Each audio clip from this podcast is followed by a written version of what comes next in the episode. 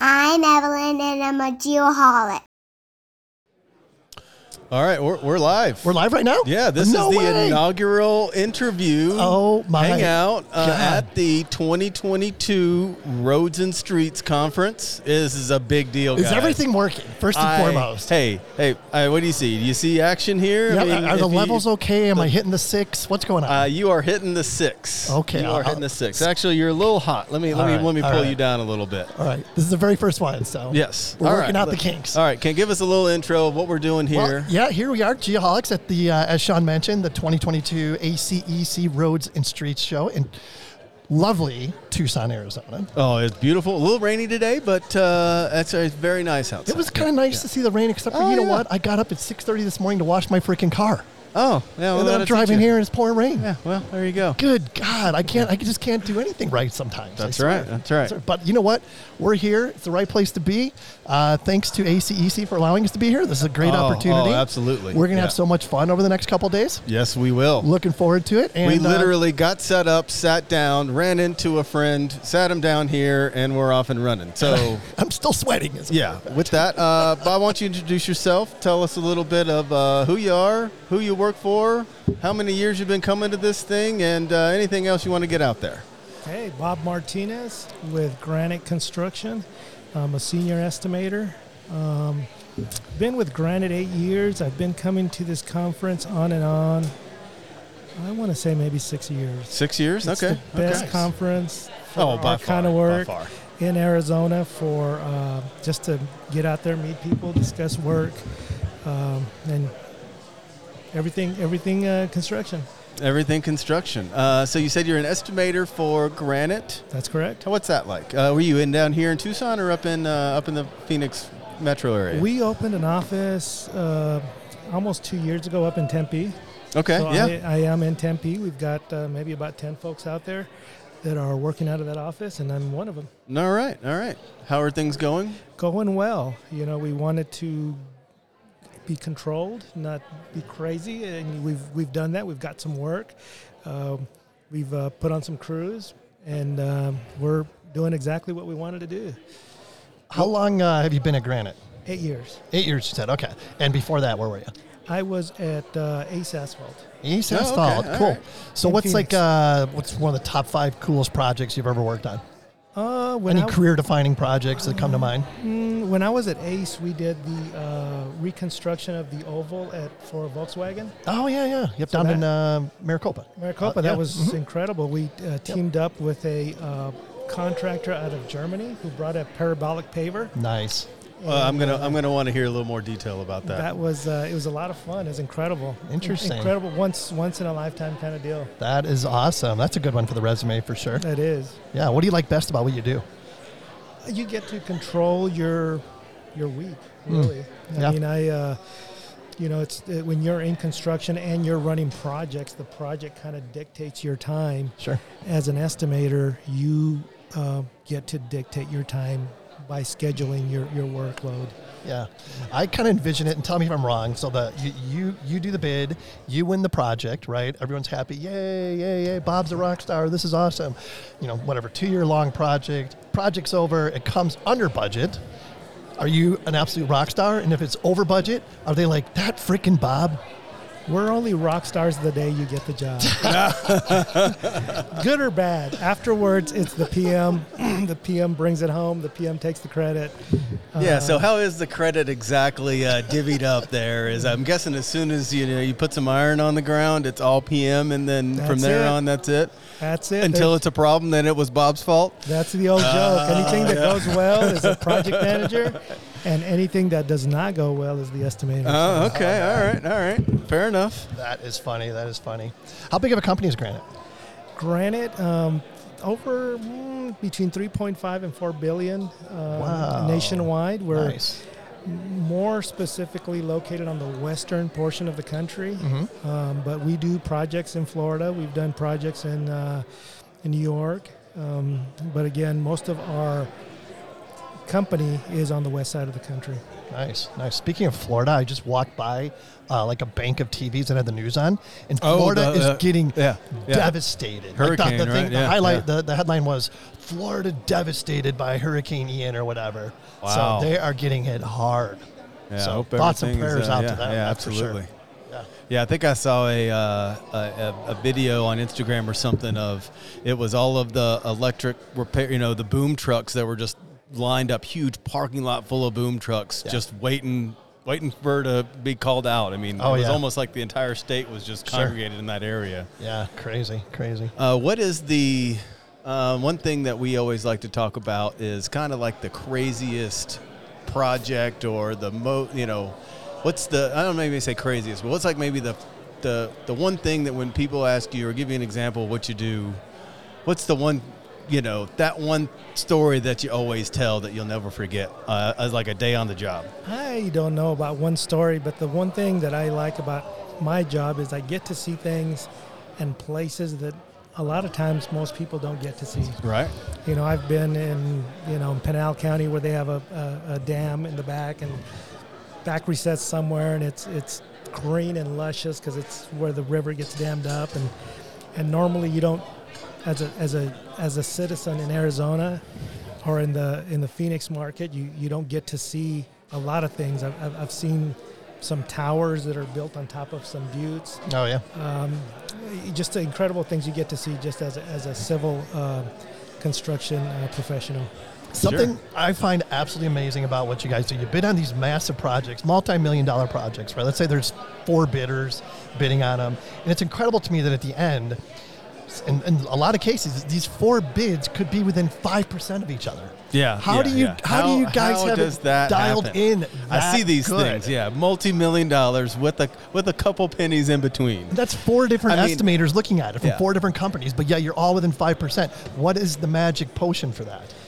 You know, I tell people all the time that when you look at a large bid like that, for example, we just were red low on a uh, $172 million uh, I-10 project just a Wow. week ago. Nice. But when you see the whole process, the plans, the specs, it's something that has evolved over time. If you, if you were just to come out of nowhere and said, "Hey, I'm going to procure a project," you could never get to that level of documentation out of the gate. This is something that has happened over years at agencies, uh, at state organizations. So when you get a set of plans and you see your specs, your standards, your specials, all this is years and years of accumulation of data.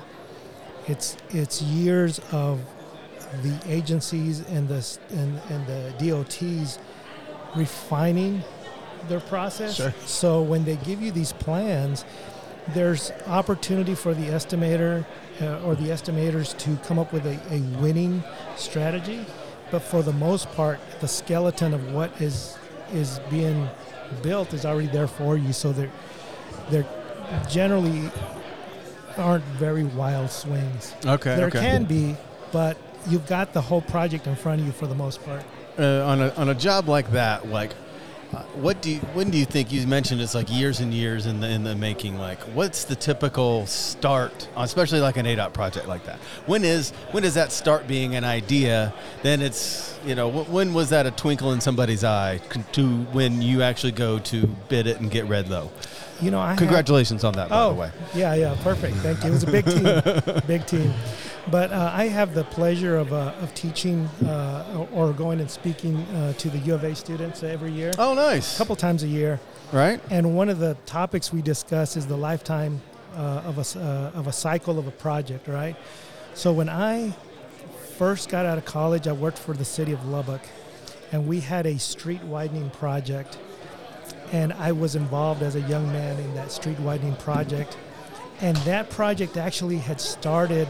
The initial planning was like 30 years prior to that day when I was Did you say thirty? 30 years. Yeah. Oh my god. So, so you got to go back to the initial planners, right? So there's a planning state. They, they, and this is something I don't ever get involved in, right? So, so somewhere, someplace at an agency, someone, a planner, is putting together what the city's going to look like, the expectation 10 years, 20 years, 30 years down the road.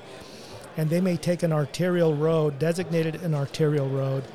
Maybe it's only a two lane road 30 years ago, but they have plans for this to be two lanes, four lanes, three lanes, or six lanes, whatever, however many lanes. Yeah. So by the time something occurs, it's years and years really in the making. And I like to refer to it almost like a train, right? So you Sure. see this train and it's this little speck out there and it's running, running, running, getting closer and closer. And then at some point, as, Yeah. a, as an estimating team or a company, you see that train, oh, it's here it comes, let's get ready for it. Yeah. And then it, it passes by you and you put a number to it. And if you if you get it, you get it, that's great. And then the train just whizzes on by and then Yeah, if you're You lucky enough to grab on a handle and hang on, you go right. with it. And if not, it whizzes by you, and then there'll be another one in another 15 minutes, right? Exactly. Yeah. That's and awesome. that's a cool analogy. Yeah. I like that. Yeah. So Yeah. a lot Really, of fun. really good stuff. Um, tell you what, we- we've about reached our 10 minute breaking point here, if you can Yeah, believe that. yeah. What else you want to get out there, Bob? Nothing, guys. I appreciate you sitting down, having the Yeah. opportunity to sit down with you guys, and uh, Yeah. having this experience. One more, It's- one more quick question for you. Yes, sir. Um, so we like we were talking about before we jumped on here today. We do this, you know, once a week basically, and um, at the end of every single episode, we ask all of our guests this exact same question. And sooner or later, we're going to write a book with all the answers. Uh-huh. Here's the question: Do you have a mantra that you live by? A mantra. Hmm. I, I just uh, outside of work or anything, or Yeah, whatever. anything, whatever Yeah, you want. Yeah. you know, I uh, as an individual, I'm I'm a 52 year old man, and a long time ago, I learned uh, not worry about anything else other than what you can control. Love it. Ah, I love it. Great Yeah, advice. That's great. That's great, great. advice. All right, Bob. All right, we my friend. appreciate the time. Great to meet you. Thank yeah, you. great to meet you. Thanks a lot, guys. All right, Had a lot of fun. sounds fun. good. Bye bye. All right, uh, what do we have with us now? Evan, go ahead and with that last name. That one's on you, buddy. No, come on, you can't get Fish that one? Grund. There it is. Fish Ah, Grund. Just Fish pretend Grund. C's All not there. right. Love it. Pretend the All C's right. not That's a good Italian name. Ooh, I get Italian a lot, but it's actually Hungarian. Oh, Hungarian. okay. All right. Hungarian, Germany. Have you been back to the homeland? I have not. I've been to Italy. Oh, Okay, hey, that's pretty close. that is pretty close. Yeah, I hear it's beautiful country. Uh, we're back here at the 2022 Roads and Streets. Uh, so, first off, tell the audience a little bit about who you are, who you're with, what you're doing here, how many years you've been coming to this thing, and anything else you want to get out there. All right. So, Evan Fischgrund. I'm with Advanced Drainage Systems. Everyone knows us as ADS. Okay. Yes. So Yeah. we are yeah. a stormwater manufacturer. So, a lot of pipe, underground detention, storage, water quality, all that good stuff. Okay. Okay. So, I've been with ADS six years. I'm the regional engineer. Nice. So, come here. Uh, most of what I do working with the DOT. okay. working on specs. So Okay. real exciting stuff. There you go. Right, working with spec Yeah. uh, with agencies. Uh, get involved on a local level. So work with a lot of the cities here, trying to get our products written into their specs. Okay. All right. Actually, you know all what? We actually have a Dan spec that we work with. He's, he's not super excited either. So something Yeah, about right. specs. I don't know It's what something it is. about specs, right? I guess you know he's going to be on here later, so we're going to make sure we bring that up. Okay, I'll have to meet Dan Spec. Yeah, yeah, no doubt. Um, so, what makes ADS better than any other company like yourself that's doing the same thing? Okay, well, uh, usually I could do an hour on this. I do lunch and learn presentations, lots of slides, ah, okay. fun stuff. Okay. All right. Um, what makes us the best? So we want to be a solutions provider. So if you have a stormwater question, I've got a product for you. All right. So depending on what you need, get super down and dirty and technical. But generally speaking, when we're working with engineers, that's what I like to tell them. If you've got a question, I've got the answer. Okay. All right. It's kind of like uh, I, I'm- I'm familiar with that model. Yes. Familiar with that yes. model. yeah. Yes. And, and, and never say no, right? Never say no. Of course not. So what we did, we started as a pipe company, right? So making black thermoplastic pipe, that dual wall pipe that you see if you drove out here on I-10 Broadway Curve, right? Yeah. all that yeah, pipe yeah, stacked yeah, up. that is Yep. that is that your pipe out That is there? our pipe, Oh yes. man. Um, so that's what uh, most everyone knows us for. But uh, somewhere in the early 90s, we realized, hey, instead of being a pipe manufacturer, let's be a solutions provider. So that's where we started expanding. Yeah, that's a great Into all these philosophy. I love that. Yep. Yeah. How big of a company is ADS? huge. So I come from the consulting side Yeah. and spec a whole lot of ADS without realizing how big they are. So we are actually an international company. Wow. Got over 50 plants in the United States. Believe over 3,000 employees now. But that includes manufacturing, delivery, Mm-hmm. uh, actually trade on the stock market too. So very, very big Nice. company, but we do like to have a local feel. Would you invest in them if you had the opportunity? Well, that's insider trading. Can't answer. hey, Dan Speck. Yeah, hey, there's Dan Speck. We were just talking about him. So, pipe. How long have you been working with pipe? Because my, my question is this How much has pipe in general advanced over the last 5, 10, 20 years? Yeah. So the question back to you is, how old do you think I am? How long have I been working? 20 years. Oh, 15. Ah, that's Yeah, pretty good. That's, pretty, good. Okay, Yeah. so I'm looking. Wait, that means I look older. That's yeah, not. I was going to say. Um, So yeah, uh, so I've been on the consulting side. I was doing that for about seven years, no, yeah, eight years before I came on with ADS.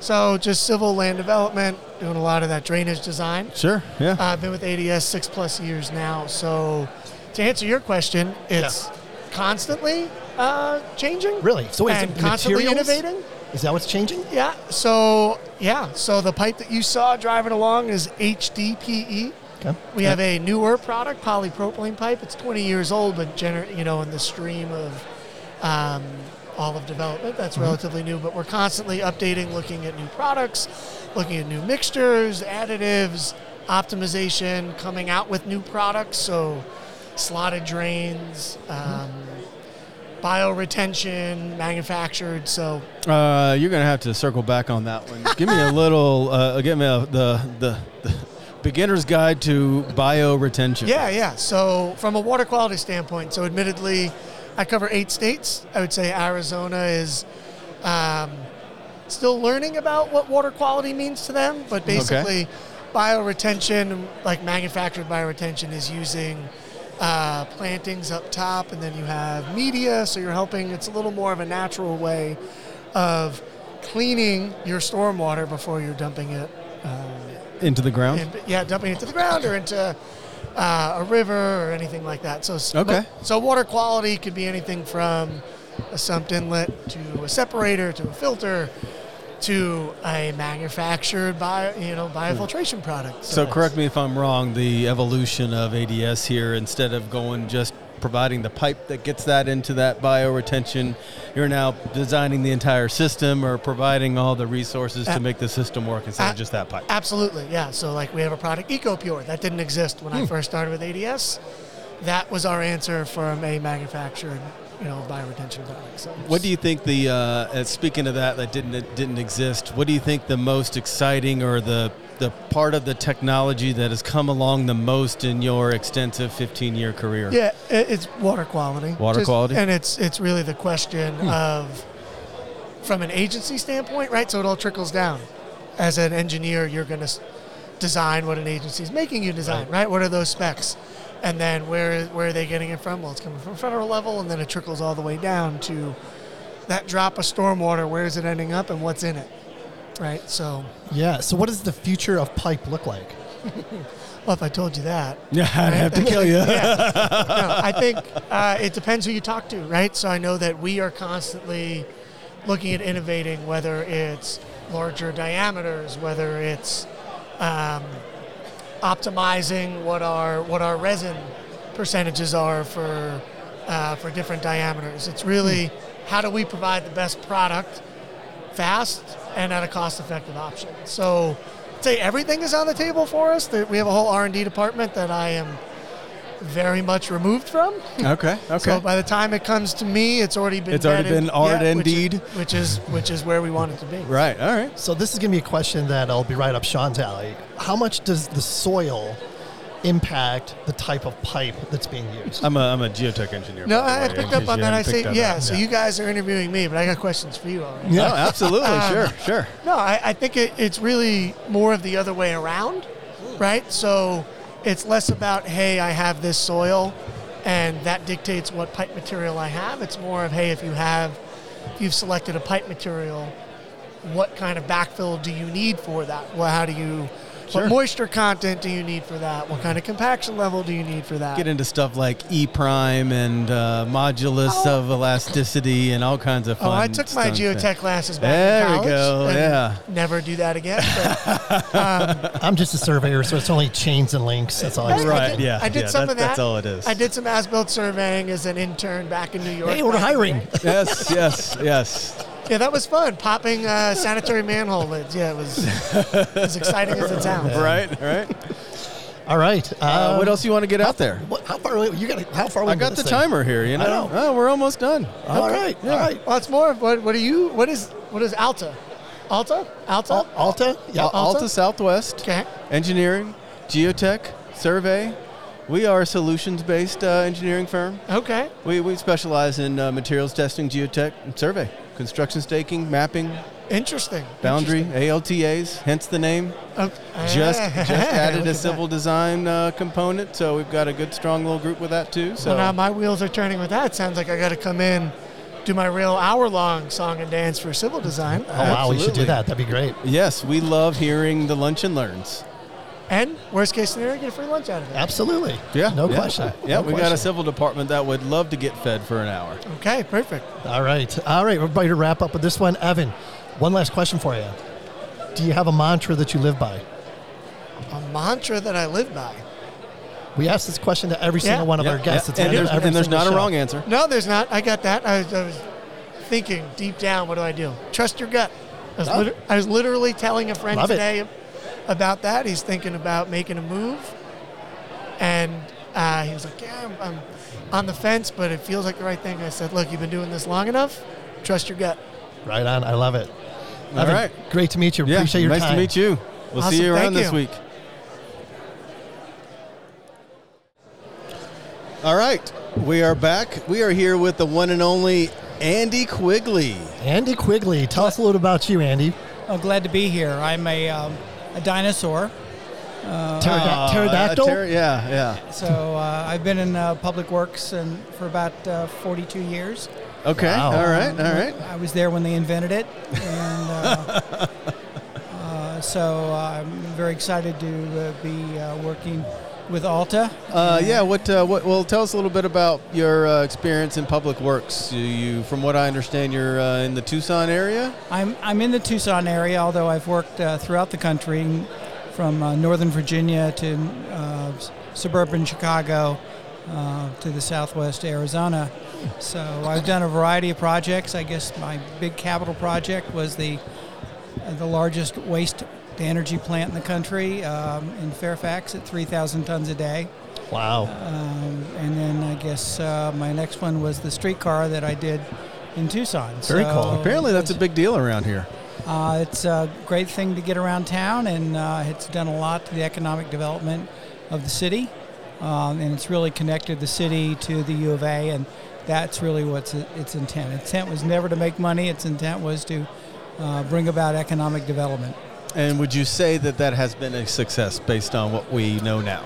Oh, absolutely. Uh, even with COVID and everything else, uh, ridership uh, continues each year to break new records. So you mentioned you spent some time in Chicago. Where about?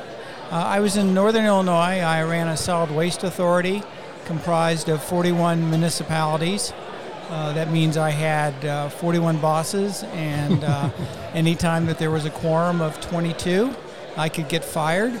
Uh, Or get something done, right? well, I always got something done, but uh, you know, it was kind of a little bit like herding cats because we had uh, municipalities as small as 1,500 and as large as uh, 80,000. So uh, there, there was quite a variety, and each one of them had a vote.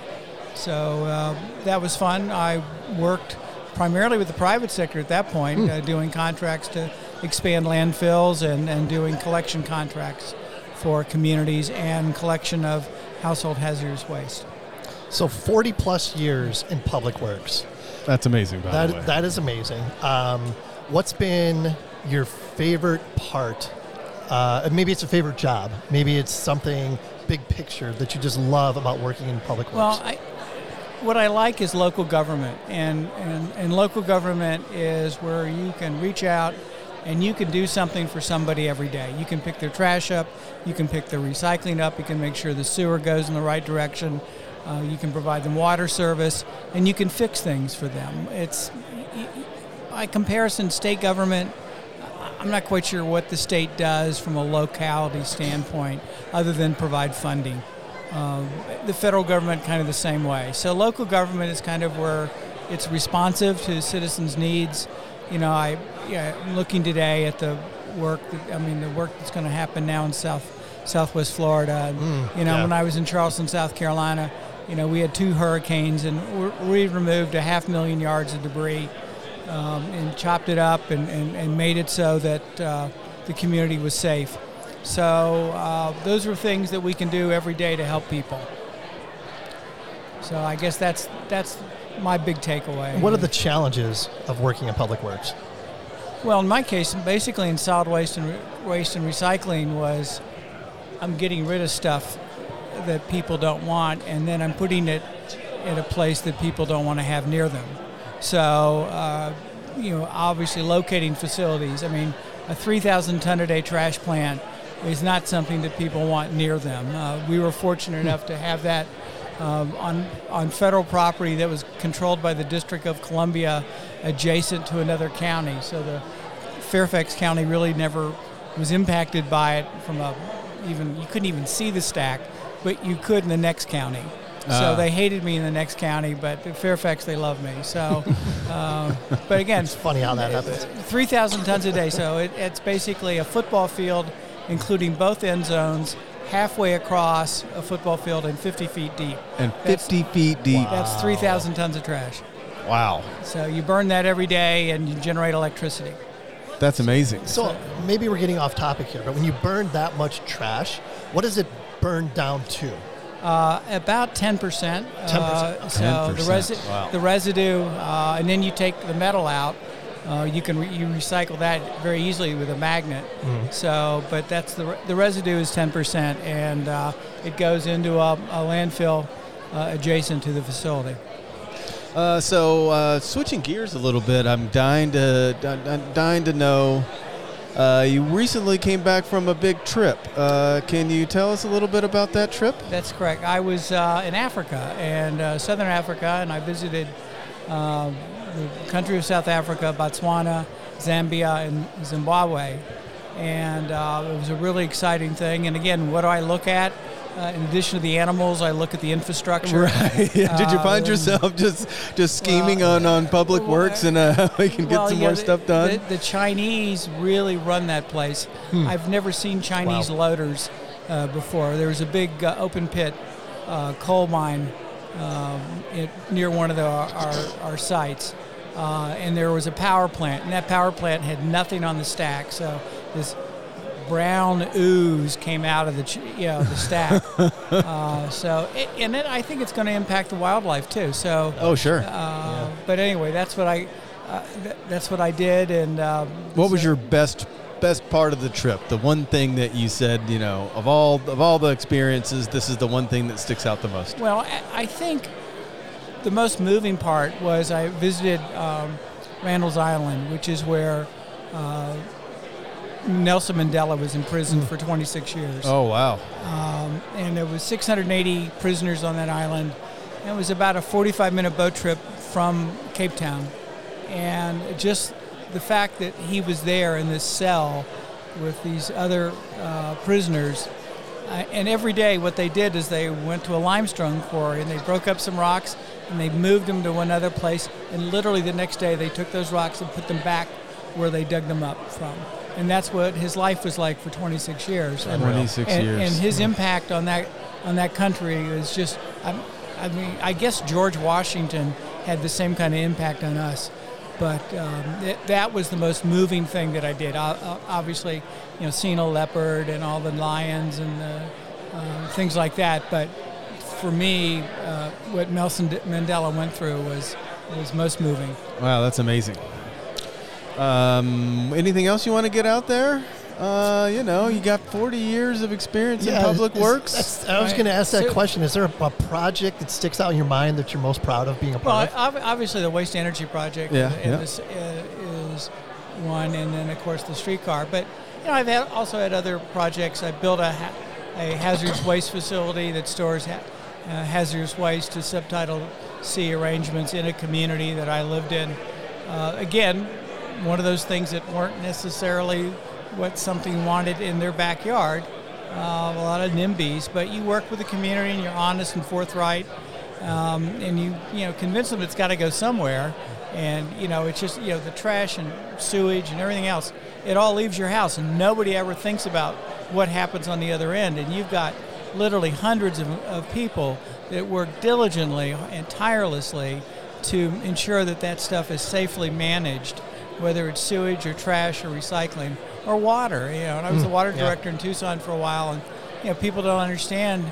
How, you know, I remember one day we had um, very inclement weather in Tucson. I was probably 26 degrees at night, and, and that's our, our you know water lines aren't like in Illinois. Our water lines are three feet deep, and so you know things are getting nervous. And the, and the uh, Central Arizona Project called us and, and called me and said, "Eh, you know, Andy, we're not giving you water tomorrow.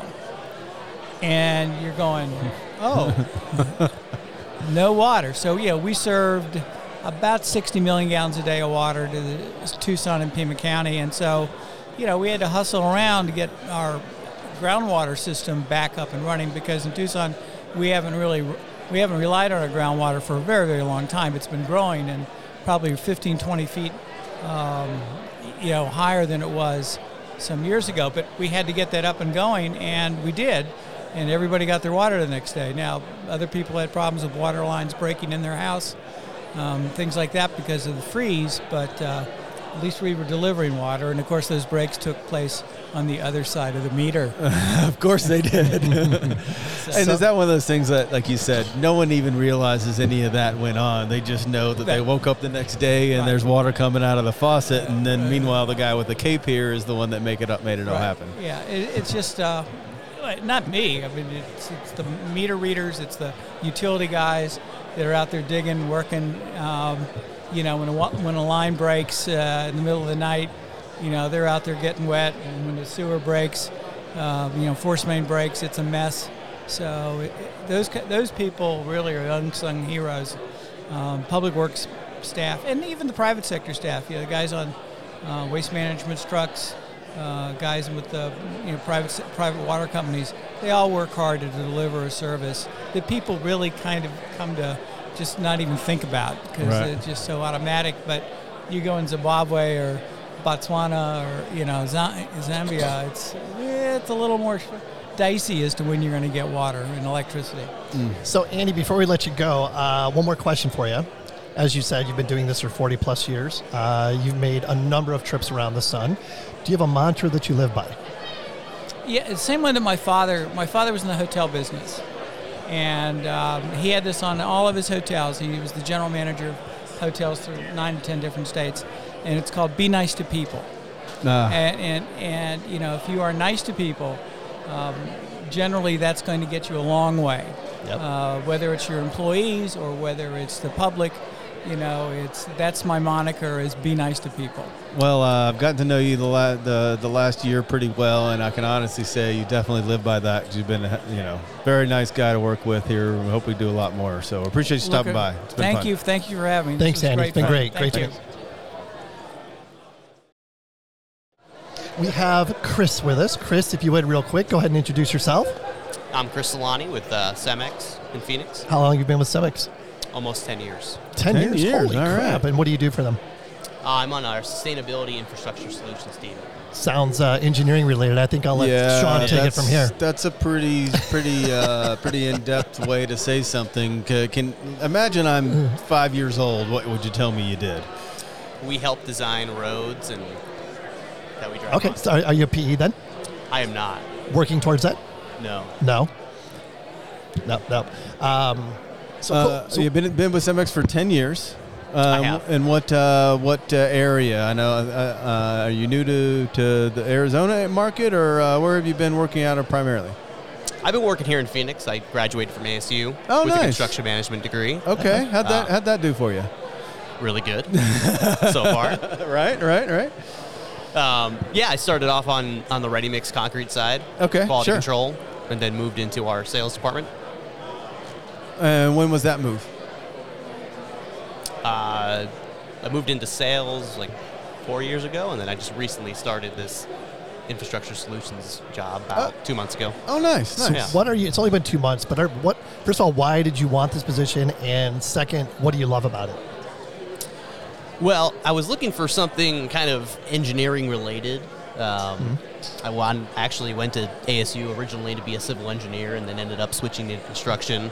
But I was really interested by concrete, um, so I've seen the the ready mix concrete side, and then you know this job gave me the ability to get involved on the more of the working Yep. with agencies, working with geotechs, working with a lot of local companies here on designing roads and specifications, which I think are a lot of fun to get involved with and Yeah.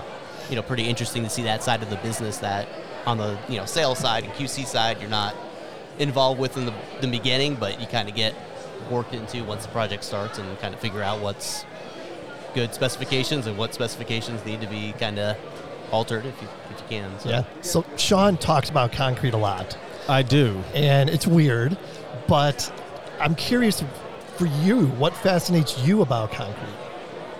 Well, when I was in middle school, I actually wanted to be an architect. So I Okay. thought, you know, building houses and stuff was pretty interesting. And then uh, originally wanted to do bridge construction. I thought bridges were just fascinating. I went over the uh, Chesapeake Bay Bridge Mm. in Virginia one year for vacation with my family, and I thought that bridge was just absolutely amazing. That- just- that's what I want to do for a living. yeah, I was do like this. that. I want to design bridges. Um, so didn't quite get to that, but you know, just still being involved. I think concrete is just such a versatile material. Sure. Um, just the science behind it. It's just there's lots of, um, you know, it's been around for so long, but yet we keep invol- you know, evolving and getting new technology with concrete, and it's just. Uh, I think I think it's just fascinating. Well, I wanted to ask about that. What is some of the new technology with concrete? And I'm telling you, from my experience, there is new technology, and not a lot of people know about it. And Yeah. you are probably one of the few people that can talk very well about this. Yeah, I mean, a lot of it's admixtures, right? So, Okay. you know, there's a lot of uh, super plasticizers and, and retarders and stuff that you can do to concrete to help extend the shelf life, Right. Uh, you know, finishability, you know, higher slumps for you know, pumping up to you know multiple stories and high up in the air for for buildings. So, I mean, on the technology side, on the ready mix side, you know, we have a lot of different automated systems on our trucks to help, you know, control the slump on the way to the job site and kind of help drivers. Um, a lot of safety features in our trucks to help, Interesting. you know, with accidents and help drivers, you know, get to the job safely. And Yeah.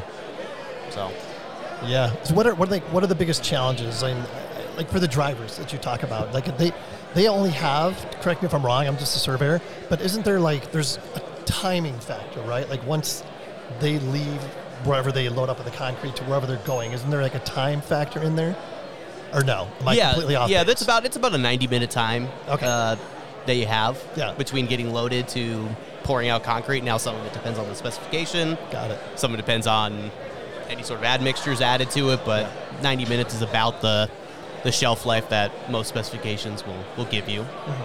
And what is the title of the guy that's like mixing up this concoction for the concrete? Is for he- a is he the specific baker? use?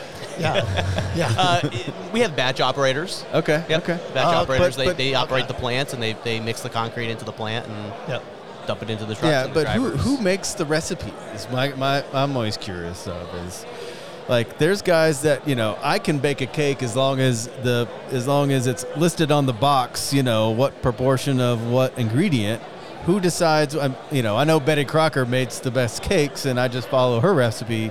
Who makes the recipe for concrete? Uh, typically, our quality control team. So, so originally, when I when I started with the company, that was part of my my role is making up concrete mix designs, uh, figuring out what works, what doesn't work, going into our QC lab, um, Yeah.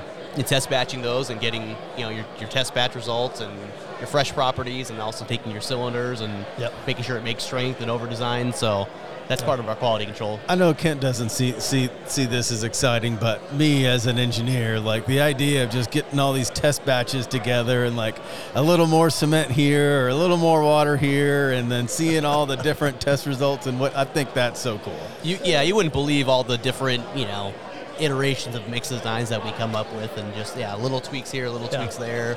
You know, changing your percentage of rock and aggregate and admixtures, Right. and cement and fly ash. It just you know you can kind of find a good formula and then just kind of tweak it here from there. So Yeah, well, before it ends up being a sidewalk, somebody tried a whole bunch of different Yeah. ways to get that to be Yeah. the most efficient. You know, like you said, different admixtures, different proportions to be able to meet strength, but then not too much and and perform as it should be. So I, I think it's really cool. Is the mixture for concrete for a sidewalk, for example, is it different than for a road? Yeah. Yeah. Di- yeah, different strengths, different properties. I mean, sidewalks. well, you you, know, don't usually drive on the sidewalk, but you want to drive on the road, so it should be a little different, right? Yeah, yeah, yeah, definitely. Yeah. You know, the way the way it's placed is also different. Got it. So most you know roads you're going to have a paving machine, uh, where sidewalk is just placed by hand. So Yep, yep, yep. So uh, what else? What else we want to get out there to uh, the listeners? Maybe about yourself or what you're doing What with Cemex, or yeah, what are you excited about? Well, well I am. This is my first Roads and Streets conference. Yeah, well, that's so one of our questions. So, so okay, this is your inaugural run. It is. So All you know, very all right. excited to see the different companies here and the presentations, and um, yeah, I think it's a good opportunity to do some networking and, and get my name out there and Sure. introduce myself to a lot of people and, and get some uh, some good contacts, and I look forward to, to meeting everyone. awesome. Cool. Um, what else? Anything else? We good? Yeah, we're good. All right. Before I let you get out of here, one, one last more. question. Sure. Um, we ask every single one, one of our guests this question. Do you have a mantra that you live by? It's a great question. I don't. No. No, I just I don't have one. I just go with yeah, it. Just go with the With flow. it, yeah, go with the flow. That's Whatever happens, kinda- Hey, hey, that's a that's a mantra. Yeah, just go Just with go with the flow. That's that's what my wife tells me. She's like, she's the planner, and I just go with the flow and see what Yep, happens. So Yep. Yep. Nice. All right, Uh, Chris, it's been a blast. Appreciate you coming by. thank you Yeah, guys. yeah, Yeah. Great to meet you. Yeah, to nice meet to you. meet you. See Yeah, you we'll soon. see you around this week. All right, you too. We have uh, Tate with us. Tate, real quick, if you just give us your name, who you work for, what you do. Um, okay, my name is Tate Childers. I work for Alta Southwest or Alta Arizona. I don't know. I don't even know what, Both. what we're called now. Yeah. um, I work in the survey department with with Kent. Uh, Kent pretty much introduced me to surveying like four months ago, and I pretty much fell in love with it, and I've been doing it ever since four months ago. And Yeah. just just learning so much every day. Yep, great addition to the team. Uh, Tate just jumped right in and uh, with both feet. And of course, you're going to East Tennessee State University yes. now. Yes. Yeah, yeah. Tennessee. Tell tell us a little bit about that. That's Mm-hmm. a common theme on here is, uh, you know, education in the survey space and what that's like and the, the availability and to tell everybody how that's going. You're what? Uh, this is the first semester. Yeah, fir- first semester at East Tennessee State. Um, And you're still doing it. yeah, I haven't dropped out yet. Yeah, I'm- I'm- all right, all good.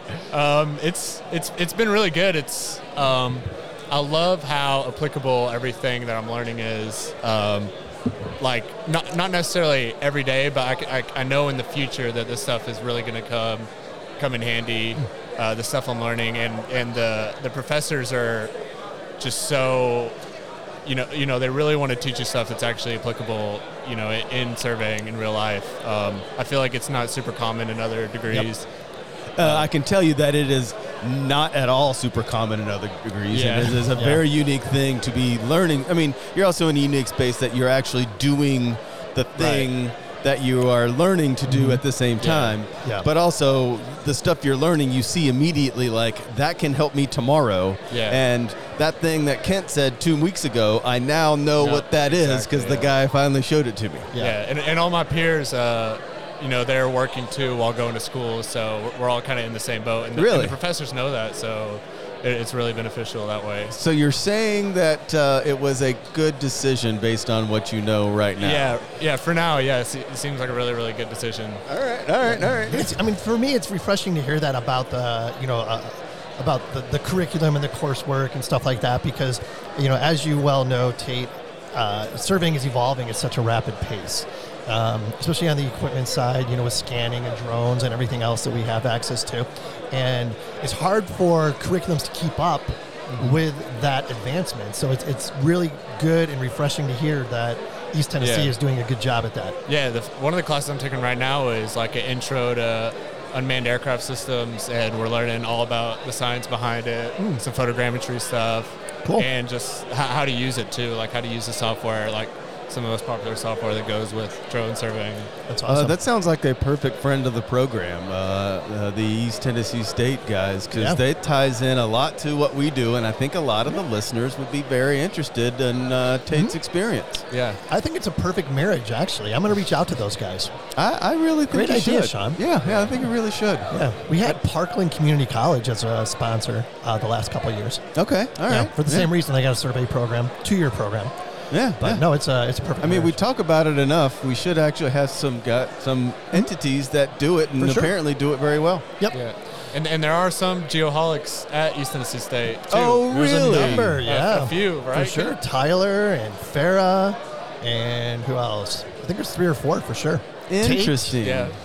Yeah. Well, maybe the uh, maybe the Geoholic should get involved a little bit with the uh, with the program over there. I, I, I- I smell Your- like a your wheels guest, are spinning, guest I tell. lecture by Mr. Grow here. So maybe. Hmm, Also, find out. another thing that's good news for, for the world of surveying is their enrollment at East Tennessee in the surveying department has doubled this year. Really? Yeah. Really? The first semester, yeah, first semester I'm, I'm there right now. what do That's they amazing. attribute that to? Is it just are they doing the promotion, or is way the you think I- there is I- a tide changing in the industry where I think it's guys like you two that are, are introducing people to surveying and, okay? and making it grow. And I think, I I, think do you two are the real heroes. Uh, ah, oh, that you're just buttering us up because we work together. Come on, Tate. But in all seriousness, though, Totally glad- true, but yes.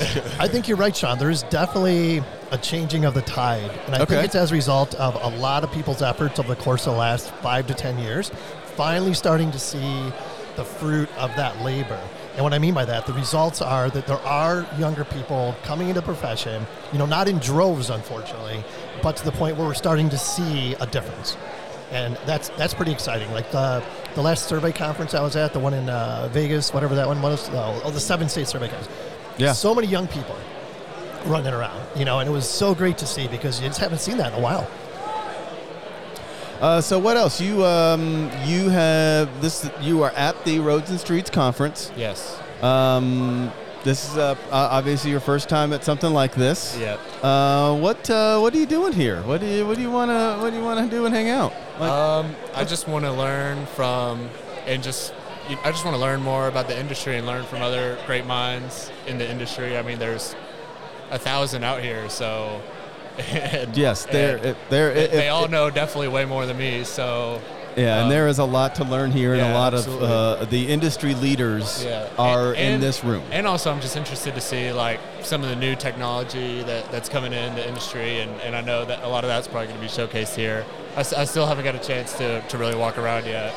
Um, this is like my first stop, so Of course it is. yeah, of course. Beeline to the Geoholics booth and figure it out later. yeah. So before we get- let you get out of here, um, one of the things that you're here for is the new Arizona Young Surveyors yes, Network. yes. Yeah, you got to I'm not plug sure that how- a little bit. I don't know how Yeah. much you know about the whole thing and what's going on because it's so fresh and new. No, yeah. Um, so yeah, I know that the Young Surveys Network is is pretty popular in some states, not very popular in others, and non-existent in some. Yep. Um, uh, a, guy I know is starting it here in um, Arizona, and there's just a few of us. Um, but yeah, well, I think we're just trying to. The mission is just to expose young people to surveying. Yeah, um, I am so we excited. And, and we Yeah. have a good group of young, energetic guys and gals. Yeah. And um, I, I, I think um, something could definitely happen there. I think it will for sure. Let's mention Yeah. some of those names. Uh, Yeah. Nick Schlosser, of course. Uh, Farah is involved with it. Okay, yeah, Uh, yeah. Will Wing, I know, Will is Wing, helping yeah. out. Um, Yeah, Will Wings here. I saw him earlier. Yeah, he Yeah. popped in yesterday and chatted with us. Um, Yep. So yeah, there's some really good people involved, and exciting to see because Tate, like you said, for example, up in you know Nevada, they've got a very strong young surveyors network. Yeah. And let's not forget to tr- uh, plug Trent Keenan in his efforts up there because he basically kind of keeps that on track, and I know he's probably more than willing to help you guys as well. Yeah. Um, so I have no doubt that it'll be successful, um, and I, th- I think the right people are involved. So Yeah, I, that's great. I, think we have reached out to, the Trent. Nevada YSN Yeah, his daughter, I think, Yeah. runs it. Yeah, for sure. yeah, yeah. That's awesome. So, what are you excited about? What are you excited about? Uh, career wise, whatever? I mean, over the next year, five years? Um, yeah, I mean, like we said, like uh, the technology in surveying is changing quite drastically, and um, I feel like there's a lot of a lot of companies, a lot of surveyors out there that are kind of um, not really being very acceptant to the new technology coming in. I've, I've heard. It's true. I mean, I've, I've only been really at one place, but from other other guys I've heard have been in multiple places. You know, they run into a lot of these surveyors that aren't really uh, technology oriented, like look looking looking for better things, and uh, so I think there's a lot of room to learn and, and grow in that aspect. Yeah. Um, so I'm just excited. Like the, the possibilities of surveying seem pretty pretty endless. Like the, the ceiling's very high for sure. No question. I mean, and for you personally, I mean, you start out in engineering. Right. You're you're two years into the engineering program, right? Mm-hmm. So now switching over to survey, I'm kind of backtracking a little bit, but did those credits transfer over to East Tennessee Yeah, State? Did it- actually, w- honestly, more than I thought Really? they would. Yeah, because because I've I've transferred schools before, and I, I've had a scenario where like literally two out of my ten classes I've taken a full year transferred and stuff like that. So, um, and especially when you're going from to one state, like a, ju- a junior college in one state to a four-year university, you know, halfway across the country, like. Right. I, Yeah. I wasn't very optimistic, but uh, yeah, and, and that's just credit to East Tennessee State too. Um, the counselor or the advisor and, and some of the professors in the department realize, okay, you've legitimately taken these classes, like like these are very applicable to some of the stuff we require. Like Yeah. we're not trying to cut you short. Like we all want you to Yeah. graduate and become become you know surveyors. Yeah.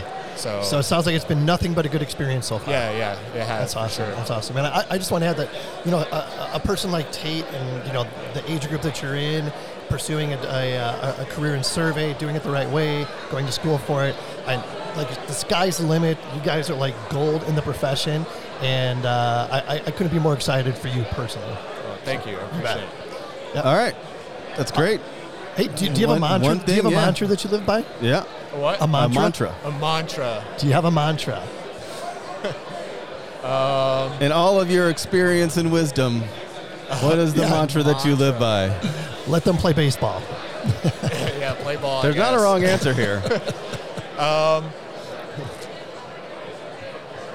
I, I don't know. I, I can't really put this into like a, a, a good phrase, like a good, uh, like catchy phrase. But I, I've always thought that when you work with a team or you have a team mindset, you know, like a, a goal that's bigger than just like personal goals. I feel like everyone grows way more um, if they all adapt that mindset. Yep. And and obviously, I I got that from playing baseball for several years, Sure. especially in college baseball. Like it's way different than like high school or youth. Like Yeah. it's it's tough out there every day. Yeah. And um, when when you think with the team team mind like like your team's goals, you put you put them first. Yeah. Um, it's a lot easier going through day by day and getting better. Well said, man. Well and, said. And, and I, th- I think I think that applies to literally anything you do in life. I totally agree. I totally Yeah. agree. And I was just thinking about this, I don't know, a week or so ago. Like building a team, like building, you know, a survey department team. There's different ways you can go about it. You know, like do you do you have like, you know, all farm team guys, you know, or do you have a mixture of veterans and and rookies and that type Yeah. of thing? You know, I mean, there is definitely the right mixture that you have to have in order Right. to make it work. In, Yeah, in addition sure. to the attitude and the uh, perspective that Tate just shared. So that was awesome, Tate. Thank you, man. Yeah, yeah, appreciate Thanks it. your Thank you time. guys. Yeah, En- thank you. Enjoy the rest of the show. Of course. Thank you guys. Okay. All right, uh, Mandy, why don't you uh, introduce Okay. yourself real quick? Uh, well, my name's Mandy. I'm a marketing specialist over at Dibble Engineering. We do a lot of civil engineering, um, work for most of the cities like City Mesa, Maricopa. Yeah. We have our transportation team all here. Yep. Exciting. So, nice. Nice. yeah. Uh, how many uh, how many times have you been to this conference? Are you a new one, or, or is this a is this a frequent thing for you? I'm a newbie.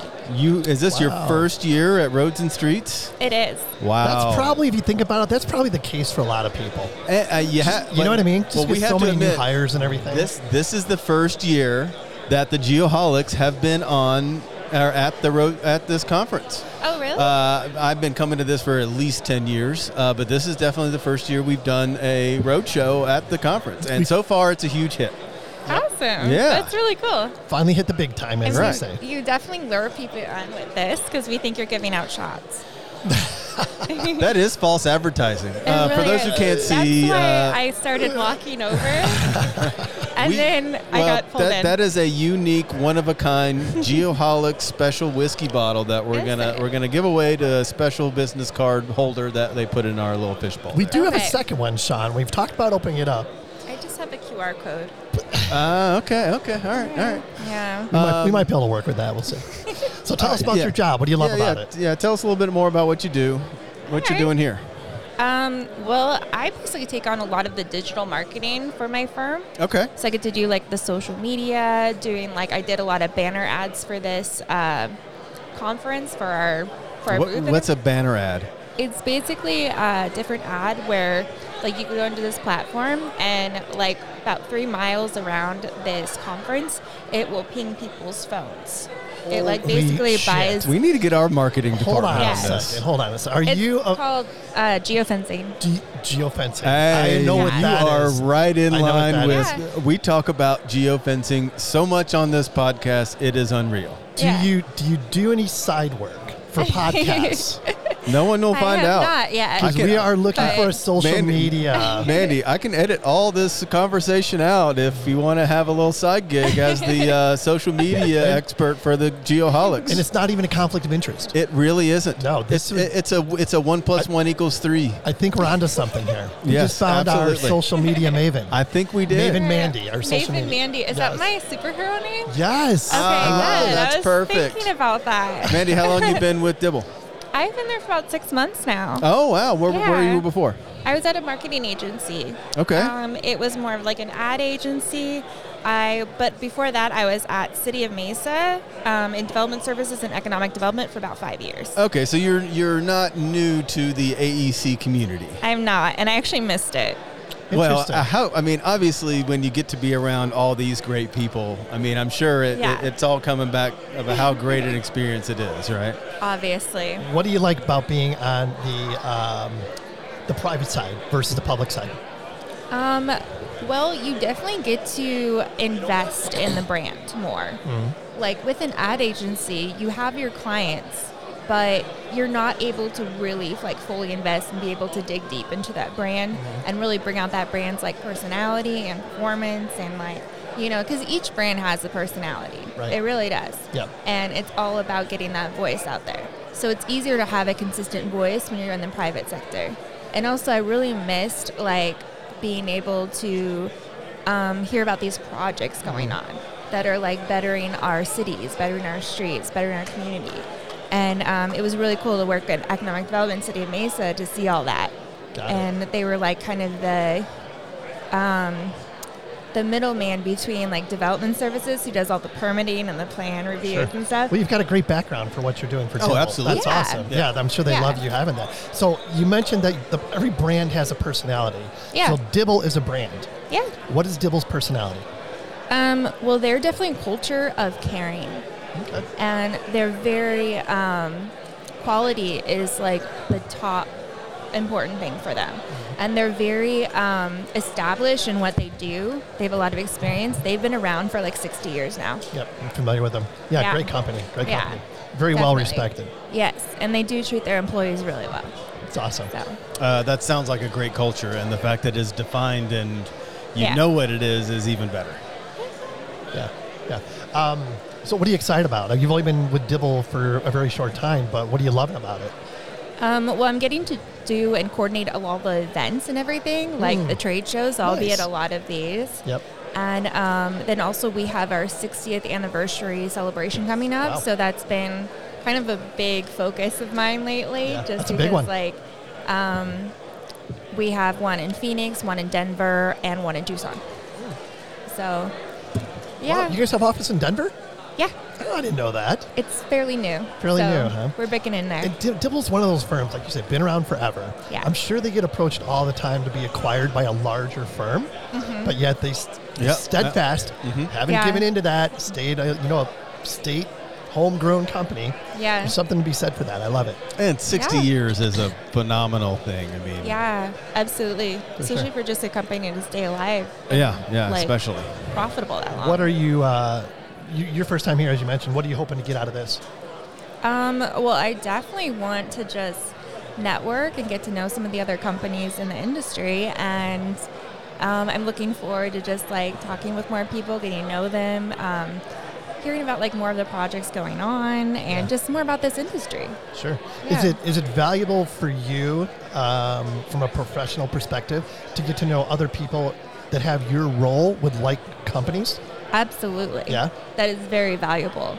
Yeah. Sometimes for inspiration for social media, I will stalk other companies' pages. Yeah. Yeah. Yeah. Why not? Right. Yeah. Who And- do you think is like the role model or like the who does the best in social media in the AEC space Hmm. so far that you've been you know able to figure out? It doesn't in, have to in be a your local stalking? company. It That's- be Or it can be That's anybody. Yeah, fine. it can be Anybody, anybody yeah. in our Um, space.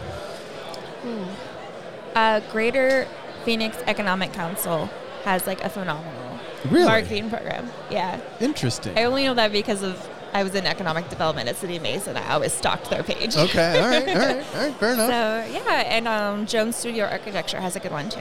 okay. All right. Yeah. Interesting. So, uh, on the social media front, like, Uh-huh. fa- I mean, I'm older generation, of course. Uh, Facebook, Instagram, TikTok, Mm-hmm. LinkedIn. What else we got? What's one I'm missing? Uh, Oh, I mean, it depends on where you want to go. Yeah, I mean, Twitter. Twitter. yeah. Of those platforms, do you feel that all of them have something to offer AEC companies, or do you focus on certain platforms? I do focus on certain platforms, but I believe that different ones are good for different audiences. Like for example, Instagram is great for bringing out like the gorgeous pictures, showing like a project, good for like video. Um, LinkedIn is great for like going into more detail about the project. So it's like a lot more, um, just a lot more details. and be Is able to go Dibble more on depth. Snapchat? We are not on Snapchat. Snapchat is still a thing. yeah. With Reels, I would think Yeah. Snapchat kind of went away. I don't. I don't know. I mean, there's something to be said of of the of your your content disappearing after the the one time you look at it. It's Right? probably not an effective marketing Yeah. tool, but I mean, who knows? You never know. For some companies and some audiences, it is. Okay. Yeah, there you Yeah. go. Yeah, Good yeah, answer. yeah, yeah. Good Yeah. answer. Yeah. What I'll about give that. TikTok? TikTok, that could be good, For actually. AEC, you think? I Really? think so Yeah? because it could really highlight the different projects you're doing, the progress you're making on them, and Uh-huh. everything. Like, I, I mean, Yeah. in my experience in TikTok, you can go through rabbit holes in TikTok of stuff that you never thought that you were interested Oh, yeah. in. Yeah. And which kind of ties right into the stuff that we do of like, man, Yeah. I watch them make nails or like watch a guy pull uh, something out of bamboo or something. Like we could do the same thing of like Yeah. setting up control on something like, Like- you Oh never my God, know. that's Like, Totally. funny. it seems very tedious and monotonous, but that's what yeah, I'm telling you, that's what gets the views on TikTok. Or even is the like- stuff you would never imagine. yeah, Yeah. Even like a tutorial or something. Yeah, exactly, like yeah. But what's the generation that's on TikTok? Like, I, I'm not on TikTok just for that very reason because I don't want to go down a three hour rabbit hole. I, and this, by the way, you told me, I think, that you have like an hour timer on your TikTok. I do. So And that when you hit an hour, it's like, no more. Uh, no, no, you have a. Pa- that it's a it requires a password smart. to put in to keep going, and I hit that just about every day. Oh my gosh. Here's another thing, though, and we talked about this on what episode. Your phone will tell you how much ti screen time you have on every day and what apps you spend on your phone and how long. really? Uh, it is sickening to look at was gonna because say, yeah. you are disgusted when you look at when you look how when you actually figure out how much hours you put on every app on your oh phone my every day gosh. because you're like, funny. okay, I'm awake for uh, what, 16 hours, Yeah. 17 Mm-hmm. hours, and of that, at least half of it is on your phone, Yeah. and it's not work related. That's crazy. That's crazy. uh, anything else you want to get out there for uh, for the listeners or anyone else? Um, I don't know. Do you have any mentors you'd like to mention? Oh yeah, yeah, yeah. We're, we're Oh. big We're, mentor we're big into mentoring Yeah. on this show. Um, actually, Kim Lofgren, he was the marketing manager at Economic Development. He was um, definitely my mentor when I was, because I was going through school um, for marketing at ASU uh, while I was working there, and he taught me so much. He let me get my hands dirty. He let me like do the geofencing. He taught me how to do a lot of the digital marketing and just kind of like a lot of marketing strategy. He really honed in. He's like, always know your audience. Hey, great, great advice. Very good advice. Yeah. Almost sounds like a mantra.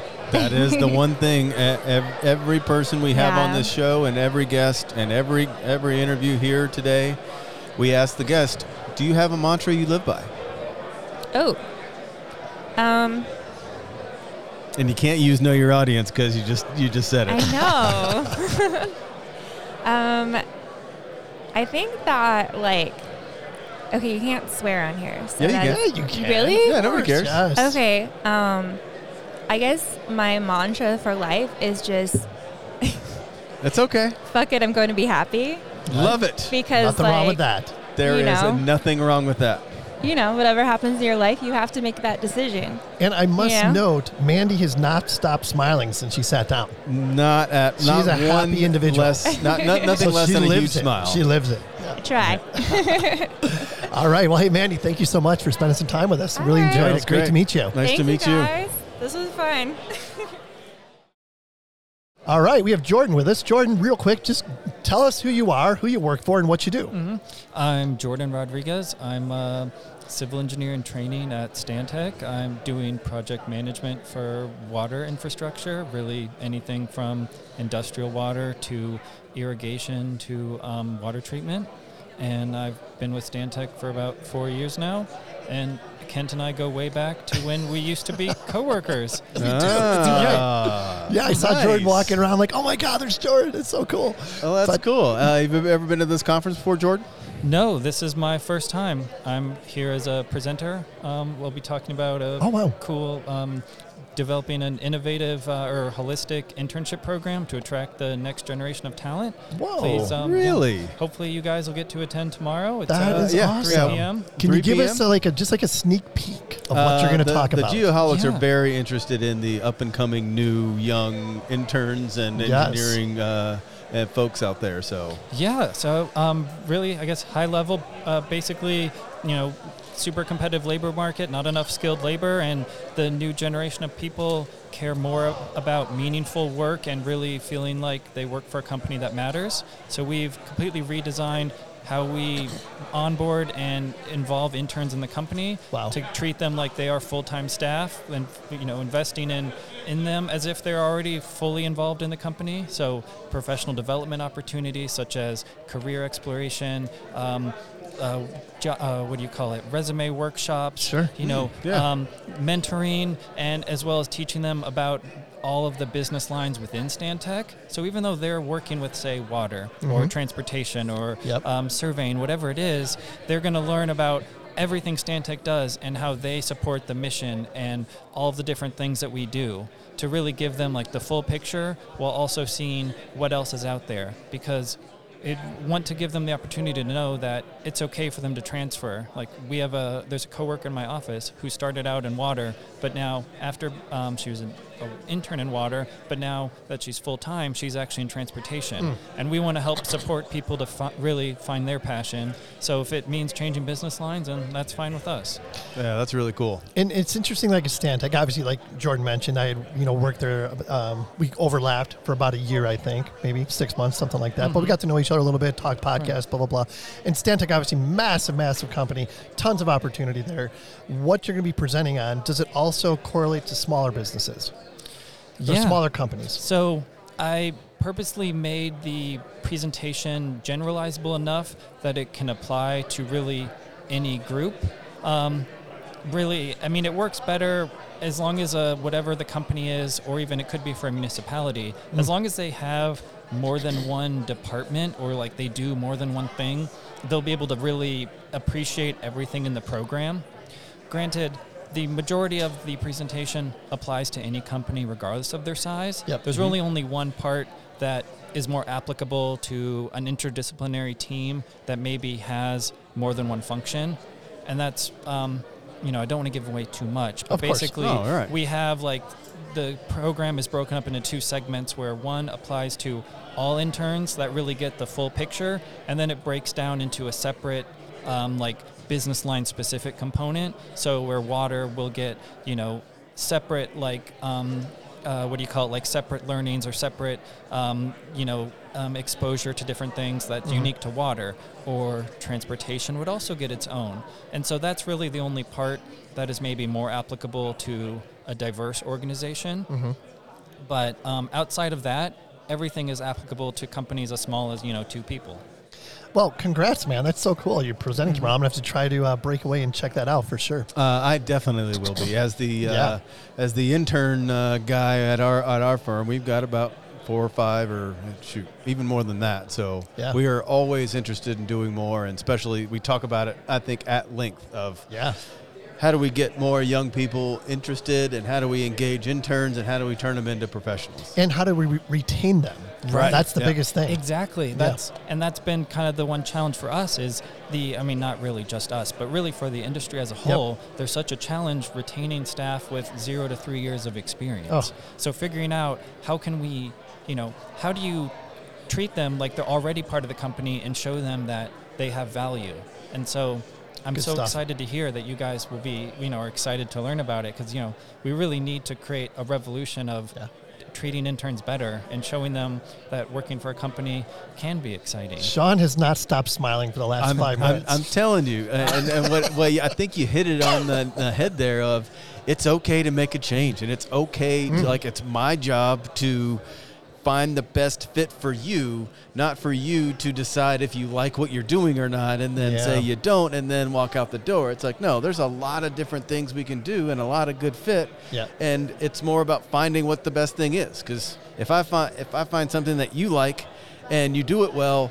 I win no matter what, so it doesn't. I lose if I Win-win. put you in a Yeah. spot that you don't want to be in. Exactly. I mean, I've been with my company for over four years, and I feel like I'm still finding my niche. So trying to expect an intern to know what their like what what their you know their passion is right out of college without often without completing I, college. I think the idea that you are supposed to graduate college and know exactly what you want to do for the rest of your career is a fallacy on all our parts. It should be here's a bunch of different stuff you can do. When you find the one that really clicks with you, let me know and we'll go down that path. Yes. Am I am I am I, am I stealing too much of the, no, no, the I'm, thing I'm so happy to hear like somebody else saying that because that's exactly it. Like it's unreasonable to expect these people to know like you know their 40 year plan. So we need to have that flexibility in mind and support them to figure out where i- if their interests lie where they currently are going down or not. and like you said, it is okay to make a change. Mm-hmm. yep. No and doubt. no, there, and the well, one thing I find myself saying is, there's no decision that you're going to make right now eh, or in the next five years that is going to impact your career significantly. The only thing is not taking an opportunity when it's there. That's the only thing you're going to regret. Yep. You're not going to regret, oh, I decided to go into survey for a couple years. You're not going to regret that. You're Yep. going to gain a lot of experience and know what you know and know what you don't like if you don't like it. Yeah, yeah, no, well said for sure. Mm-hmm. So, what I, I want to mention one other thing. So, Jordan, one of the one of the reasons I was drawn to you, obviously, is you know you're visually impaired. A very good friend of mine, Glenn Abramowski, who is a legend on the show, coined the phrase "add value, make friends." Oh, Uh, really? also visually impaired, uh, also an engineer. So I knew that I'm like, okay, I gotta somehow connect Jordan with Glenn because these two guys are gonna hit it off. It's gonna be amazing. They can talk about their successes and blah blah blah blah blah. Sure. How has how has your your impairment affected your career to date? Obviously, you've overcome it, um, but talk about that just a little bit for anybody else out there who might be dealing with the same thing. Yeah, so I think yeah, so being a, an engineer with a visual impairment, or well, a visually impaired engineer, I really don't care on person versus identity first. But um, I guess it's changed my perspective in terms of what I value and the type of things that I will champion for when it comes to working as an engineer. So hmm. I've become a lot more considerate about you know how can we make our processes are more inclusive and really trying to weave accessibility into everything. Hmm. Even though you know water isn't all usually the most like consumer or like uh, oriented projects with it being you know generally out of sight out of mind. Um, i've still made sure that whatever we're doing we need to make sure everything is accessible. So like i've been giving um, accessibility trainings to various teams on how can we make all of our documents fully accessible for like meeting the ADA standards. Hmm. So oh, because wow. we're designing for the public and it's very possible that, you know, the whatever government agency or municipality we're designing for may make these documents public, you know, like for the public to share, we want to make sure that they're going to be accessible regardless of, you know, of who's going to be using them. So I've been that's been kind of one of the things I've been championing for mm-hmm. is how can we make this more of like a practice throughout the company but also I've been trying to get more invo- um, support, more like improving the diversity of our hiring, and really helping empower like the people already at Stantec to make sure that like they know we have these great resources and we have the tools available to help people with disabilities like be you know a contributing member to the team because there's a lot of value in the unique perspective that disabled people and people with any marginalized identity bring to the table Yep. so finding out how can we you know support them and really like you know take advantage of the expertise they have Well said, my friend. Really, well yeah, said. yeah, my really friend. good stuff there. I mean, wow. Um, anything else you want to talk about before we get out of here? um not that i can think of this Yeah. has been What's it, so what are you what are you fun. excited about these days? What keeps you motivated?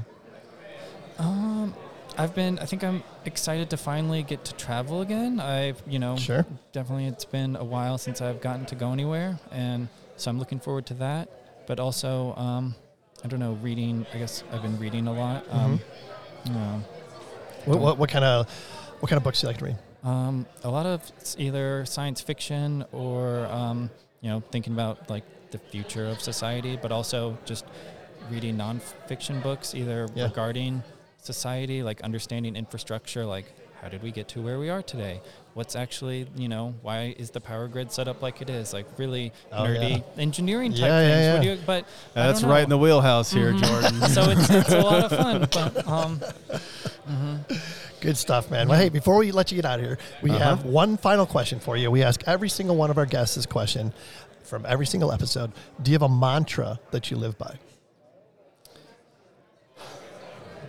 You know, I I want to say yes, but of course my mind's going to blank on it Sure. when it's asked. Um, I guess it's one phrase that really stuck with me Yeah. from reading the Design of Everyday Things by Don Norman. Um, is uh, it's kind of like a book about like user friendly or just really good design, and it's if you have trouble using something that should be easy, you're not the problem. You're dealing with something poorly designed and that's really stuck with me, Yeah. especially with regards to like inaccessibility Sure. and everyday things. Like it was really disheartening for a while to try to do things that I used to be able to do before I lost my sight, Mhm. and have and it like was such a I don't know a, a really empowering statement to remind myself like.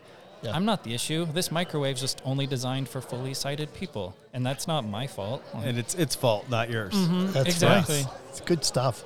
Wow. Yeah, yeah, I like that a lot. All right. Well, hey, Jordan, thank you so much for spending the time with us. Good to see you, man. Yeah. You're a Yeah. rock star, Mhm. and I'm so glad we got to reconnect. Yeah, it's Same. amazing. It's a lot of fun. This was so great to talk and catch up. Thanks Absolutely. again, you guys. All right. yeah, you thank bet. you.